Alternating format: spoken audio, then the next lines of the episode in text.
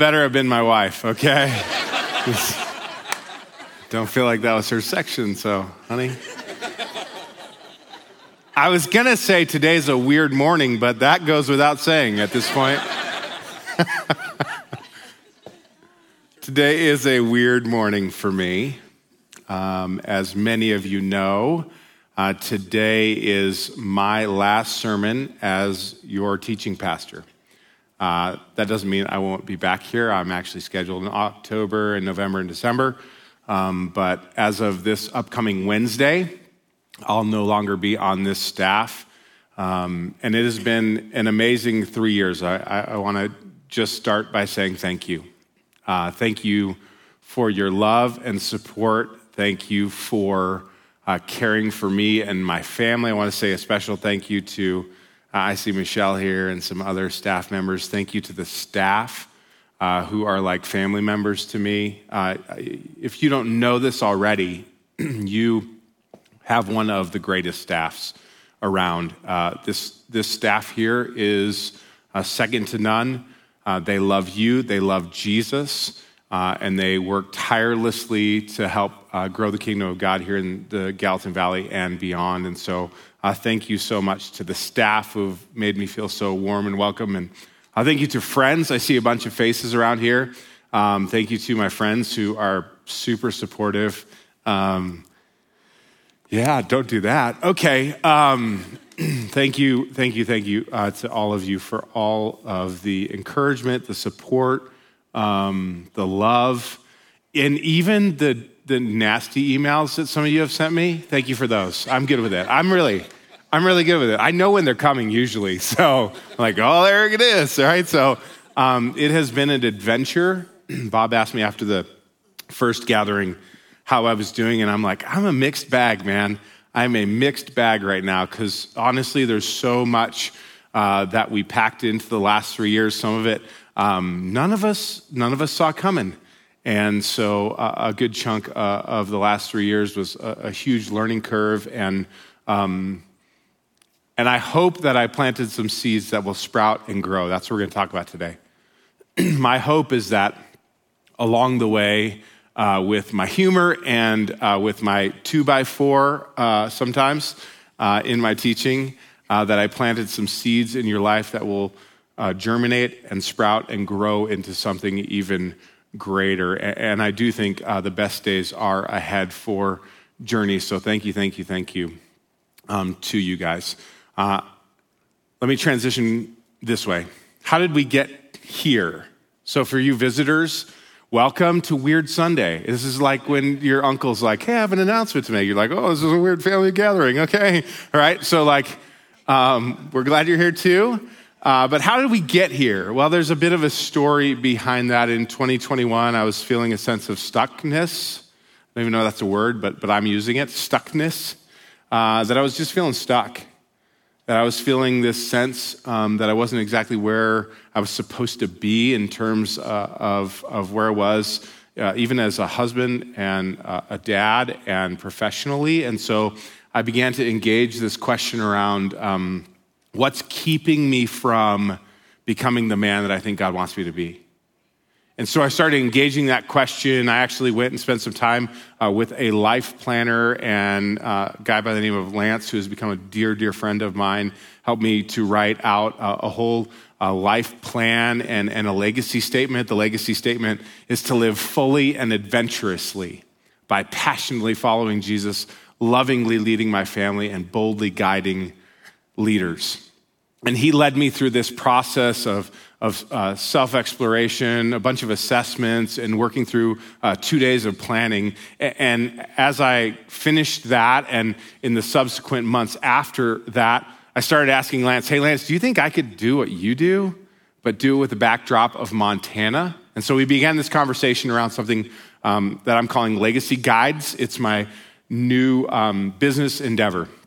And the heart of it is around helping guys get unstuck guys that are stuck or are saying, What's next in my life? Uh, we've built out this curriculum, a two day curriculum for us to go on an adventure hunting, fishing, hiking, skiing, choose your own adventure. Uh, and along the way, we build out a legacy plan so that by the end of it, you have a renewed sense of purpose. You have an actionable plan. I just did one this past week with a guy, 120 day actionable plan that we put together at the end of our time together. Uh, and then people along the way. What I would love is to build a brotherhood uh, of men who want to be the husbands that they're supposed to be, the fathers they're supposed to be, the leaders they're supposed to be, the men of God that they're supposed to be. I have a passion and a heart for that. Uh, and so that's my new endeavor. If you want to hear more about it, would love to talk to you. Uh, legacyguides.org, uh, .net, and people already found some, some typos, so have, have at it, okay? Um, and uh, I couldn't afford .com yet. So legacyguides.org, check that out. Um, here's the question What's your legacy? That's what's leading us in this morning. What's your legacy as we continue this series on Jesus the storyteller? We finish up this series on the parables. What is the legacy that you are leaving? I've heard some people say back to me, boy, legacy, that sounds like a big statement, but I, I, just define it really simply. The legacy of a person is the story that someone else tells. The legacy of someone is just the story that someone else tells. See, there's this morbid thought that someday you'll die, okay? But it's gonna happen 100%. Well, actually, the one guy, but we can talk about him later. But in this room, we're all gonna come to the end of our earthly days. And on that day, on some stage, in some forum, at some church, people will get on a stage and they will tell your legacy. They will tell a story about you, and you won't be there to tell your own story. They will share the story of you with others. That is what your legacy is. And so, my question for you this morning is what is the story others are telling? And is it a story worth telling? Is it a story that's worth telling? Is it an accidental story or is it an intentional story? Is it a story that you'd be proud of or is it a story that you're fearful of? What is the story that is being written in your life right now that someday others will tell? What is your legacy? We'll be in Mark chapter 4, 30 through 34 this morning, because that's going to help us answer this question around legacy. I just want to give you a, a couple of thoughts this morning to think more about what is the legacy that you are leaving and maybe how can you take some simple steps to leave a better legacy behind you. So we're in Mark chapter 4, 30 through 34, called the parable of the mustard seed. The parable of the mustard seed. Jesus says, again, he said, What shall we say the kingdom of God is like? Or what parable shall we use to describe it? It is like a mustard seed, which is the smallest of all seeds on the earth. Yet when planted, it grows and becomes the largest of all the pl- garden plants, with such big branches that the birds can perch in its shade. With many similar parables, Jesus spoke the word to them as much as they could understand. He didn't say anything to them without using a parable, but when he was alone with his disciples, he explained everything.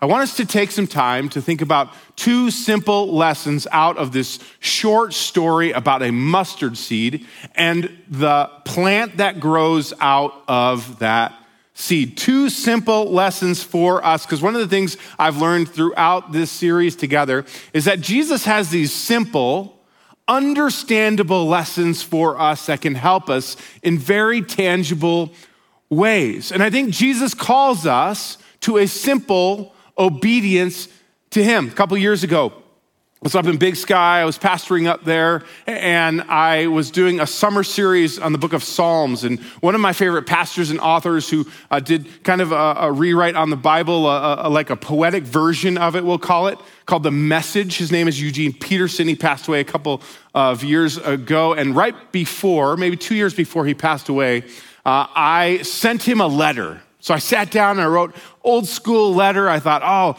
I, have got a lot to thank him for. He has just been a mentor of mine through his books. And I also have some questions about one of his books about the Psalms that maybe I can share with my congregation up there in Big Sky. And so I, I sent that off and I thought, I'll probably never hear from me. A super busy guy, really important. And the next Wednesday, I get an email back from Eugene Peterson from Pastor Pete. Say, hey, Brian, so glad to get your letter. Uh, here's some ideas for you. And he went on to just tell me some things that I was wondering about the book of Psalms and about his book, Answering God. And we began to kind of have a little pen pal relationship with him, and he left an impression upon me. He left a legacy upon me. I have a story to tell about Eugene Peterson. One of his other books is called A Long Obedience in the Same Direction a long obedience in the same direction. And what he talks about in that book is that the Christian faith is simple. It's not easy, but it's simple. So we want to take two simple lessons out of this parable today. Number one is start small. Start small. There's a video at the end of this whole um, gathering today with some embarrassing things about me. And so just, you know, prepare your hearts for that, I guess. I, I don't know. You should pray about it. But um, um, one of the things I don't usually get described as is small or quiet. I know, it's a big surprise, big surprise, right? Um, big and loud. That's what I usually get uh, pegged as. And so I'm like, yeah, I, I, can embrace that. I like, I have a, I'm a pretty big guy and, and I have a loud personality. Um, but I'm convicted in this little passage about the smallness of the seed and the importance of the small. Because sometimes we get that messed up. We, we get that messed up like we get in relationship with somebody like me, and you're like, you're a big personality, big presence, you're gonna do big things with your life. Or we say things like this to our kids you can do whatever you put your mind to in this life. Like my parents told me that, and I was like, I wanna be an astronaut. Guess what I'm not, you guys? An astronaut, right? You wanna know why? Because math is hard, okay? really hard. And so I found studying the Bible to be much more life giving and I could figure it out much more quickly. But, but that was this big idea. I, knew, I know what my parents were doing there. I know what we as parents are doing there when we paint these big pictures for our kids. But can we be really honest? Like most of us don't achieve those kind of grandeur plans, these greatness plans. Most of us never achieve that. And, and I want to just say to you and to me, that's okay. Some of the most impactful things in your life are the smallest. See, I'm more convinced that it's, it's not the grand things of life that change things, but the simple, small steps of obedience over and over and over again that multiply and then create a larger difference. And that's what this story is all about. See, I've got a mustard seed right here in my hand. Do you see it? I don't. I do not. I, there's no mustard seed there. Okay. I know you were like, ah, I, I can't see like I used to. Nope. I don't need one because that's how small they are, right? They're the tiniest little thing. There's no difference between me holding my fingers like this and me actually holding a mustard seed. The mustard seed, as Jesus would say, is one of the smallest seeds. And yet, when it is planted, it does something. There's something about a seed, something small about a seed that is important. I want to think about a couple different aspects of the seed. Seeds have great potential. Like they're small, but they have great potential. In fact, they have the potential of life, right? They have the potential of doing more. One small thing at a time that produces more and more and more. I think what Jesus is encouraging us to think about is that we have potential within us. We are like the seed. The church is like the seed. It has the potential to reach many people for the kingdom of God. It's expansive in nature. But it's not that it just has potential, it's that there's something going on below the soil. Can I push you a little bit? I'm gonna, okay? I didn't see a lot of knots. I'm to go for it though. Okay. What is going on under the surface for you? Really? What is going on under the surface? What are you cultivating in your lives right now? I did this and the first service was really honest, so I'm asking you to be honest as well, okay? How many of you, and I want you to raise your hand really high, okay? Because otherwise the one person gets really embarrassed, okay? So everybody who did this, raise your hand really high. How many of you, the first thing you did this morning was you picked up a phone? Raise them really high. Seriously, seriously. Raise them, raise them, raise them, raise them, raise them. Okay, keep them up, keep them up, keep them up. How many of you, the last thing you did last night before you went to bed was grabbed a phone or put down a phone? Keep them up, keep them up, because there's more hands going up. Okay, okay, put them down. That stole your soul.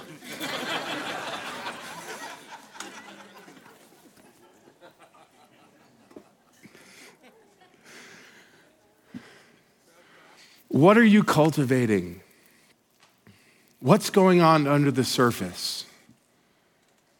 I'm not saying your phones are evil. I might say that about social media, but I'm not saying your phones or technology are evil. What I, what I am saying is, what are you, what, like, what's growing underneath? What's growing underneath? So, another passage I memorized a long time ago, it's just this beautiful passage where Jesus says, How the overflow of a man's heart, his mouth speaks. Out of the overflow of a man's heart, his mouth speaks. See, a seed that has to do all this work underneath the soil, it germinates and it begins to sprout and it begins to finally come up out of the ground before you even get to see it, before anything's visible. There's so much that's happening underneath the surface. What is happening underneath the surface in your life right now? Is it cultivating life? Is, is, it headed in the trajectory of producing life, or is it not?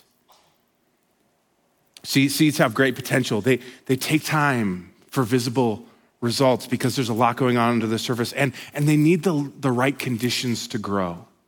What conditions are around your life? Any farmer worth his salt knows, right? Too much rain is going to hurt the seed. Too little rain is going to hurt the seed. Not the right pH in the soil is going to hurt the seed, right? Too much uh, heat is going to hurt the seed, but just the right amount of heat is going to help the seed. What is the condition of the soil in your life, in your family, at your job? How are you allowing that seed to germinate and grow? What kind of soil is it growing up in. Jesus would encourage us to start small. Start small. Start with those little habits, those little things in your life. As I've started to build out this curriculum for legacy guides, there's a bunch of books that I end up recommending to my clients. Um, books like Atomic Habits, At Your Best, Essentialism, stolen focus, digital minimalism, winning the war in your mind, the anatomy of the soul. And do you know what all those have in common? And I could go on. I've got bookshelves and bookshelves, these books. Do you know what they have in common? They all point to the simple, small, habitual things in our lives that make the big difference. They would all bring us back to this idea that, it's simply our habits and rituals and routines of our life, the sum of those that make us who we actually become. This is the thing I'm learning the most when I'm around leaders and when I'm leading them through these legacy guides. It's actually these simple habits, these simple things that make the biggest difference. So start small. If you're not reading your Bible, read your Bible tomorrow. I, I can't read much. I don't know how to read. Fine read one psalm tomorrow. Read, read a half of a chapter. Read two or three lines. That passage that I mentioned earlier, for out of the overflow of, a, uh, of his heart, a man, a man speaks. Uh, out of the overflow of his heart, the man speaks. I sat on that one passage for an entire drive home from college to Denver. It was like 10 hour drive, 10 hour drive. I just considered that one verse. Start small. You can do this. Have you not prayed? Pray tomorrow. Just start. Start talking to God. Like, hey, God, a little uncomfortable for me. I haven't done this before. He's good, right? The Lord's Prayer. Our Father who art in heaven, hallowed be your name. That's a good place to start. Start small, but start. Okay? Start small. That's number one. Number two is this keep growing. Keep growing. You start small and then you keep growing. Let's keep going with this thought. So, personally, what does that look like for you? How do you start out every day? So, one of the exercises that I do on Legacy Guides is that we actually chart out the morning ritual. And we say, okay, what is your morning routine? And is that morning routine setting you up for the best day you can possibly have? Like, it, does that day, inc- does that morning include uh, some sort of spiritual development, some sort of mental development, some sort of physical development? What, what, what does that look like for you? And we get really specific. We say, okay, from this time to this time, what are we doing? From this time to this time, what are we doing? And there's an intentionality about us growing. Too many, I'm gonna, I'm gonna push on you men a little. Too many of you are li- living accidentally. Too many. You know why I know that? Because I was too. You are living accidentally and you're not getting the results that you want. And I would go, well, what do you expect? What do you expect?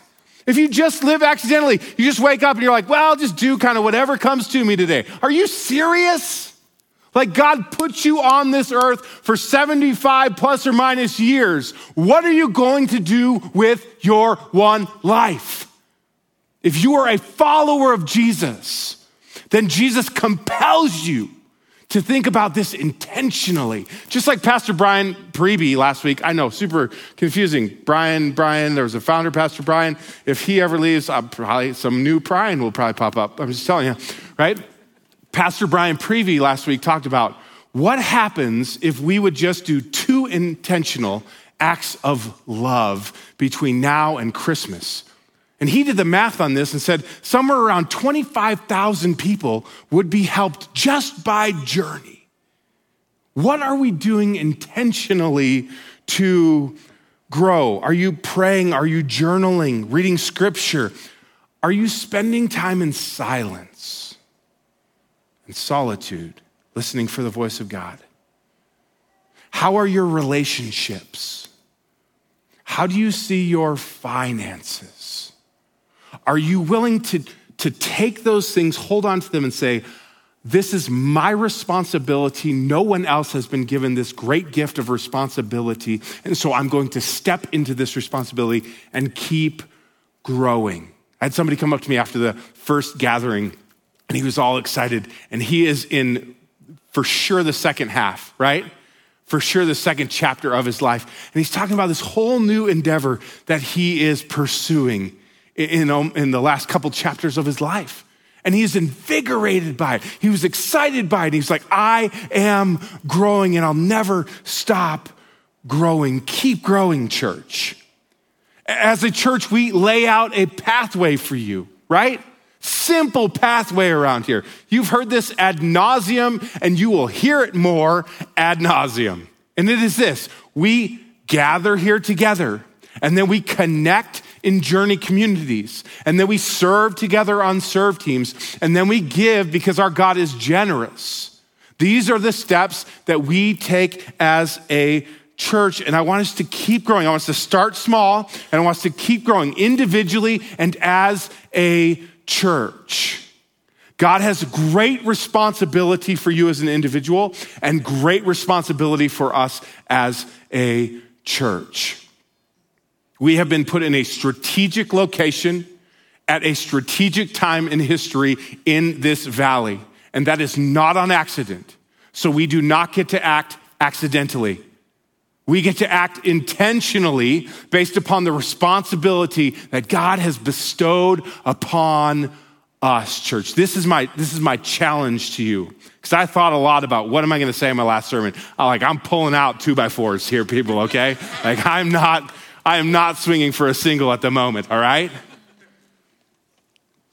Like, I think God has great great plans for you, just like the little mustard seed that grew up into the garden.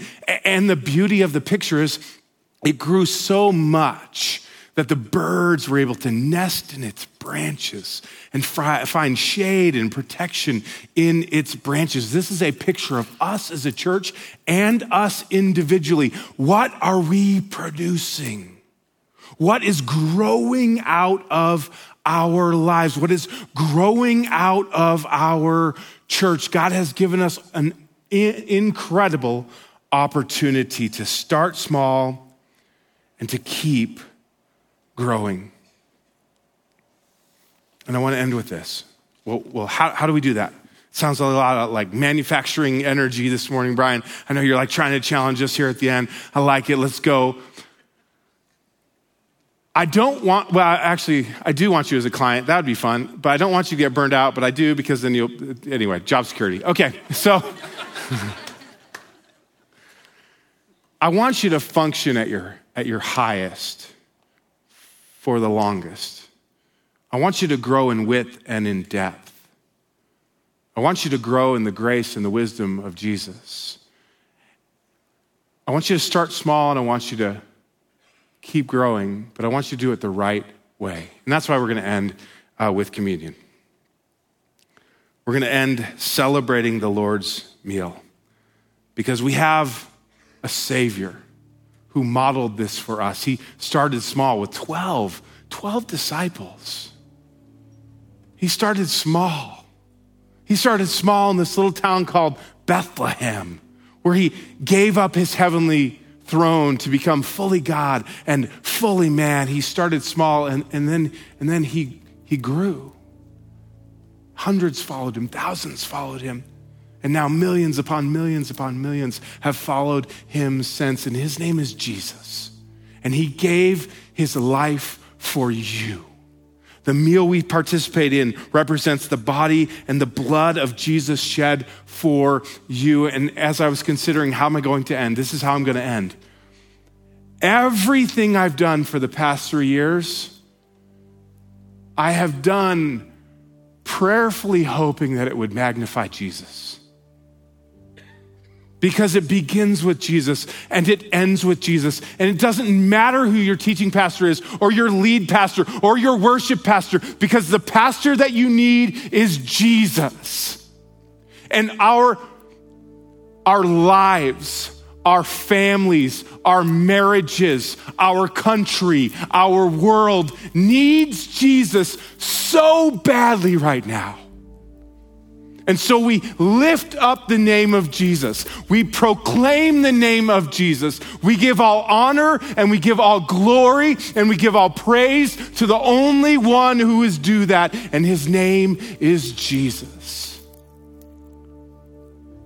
As the worship team comes and sings about this great love of Jesus bestowed upon us, lavished upon us, I want us to come up here and consider how God is calling us to start small and how He's compelling us to grow in Him, fueled by Him, by His grace and truth and love that you will find in this meal and in your life. And, and if you maybe have never taken this meal, maybe this is your moment to say, I respond to you, Jesus.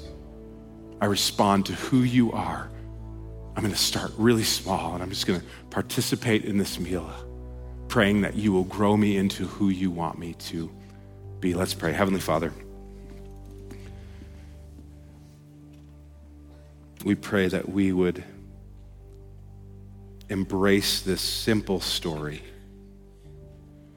And not just this one, but all those simple parables and stories that we've heard throughout the summer, that they would impress upon us the faith that you desire that they would remind us of the grace that is given freely to us. God, that they would shape our identity in you. And Jesus, I pray now that you would nourish us through this meal. The body and blood of you shed for us on our behalf for the forgiveness of sins, that we may have new life in you. As we do this, we remember your great sacrifice. We love you, Jesus, and we ask this all in your precious name. Amen. Thanks for engaging with this content. If it was encouraging to you, we'd love for you to leave a review. Hit that subscribe button and share this content with others. We'd also love to connect with you. The best place to do that is journeyweb.net. Don't forget to follow us on YouTube, Facebook, and Instagram. Just search Journey Church Bozeman and you'll find us there.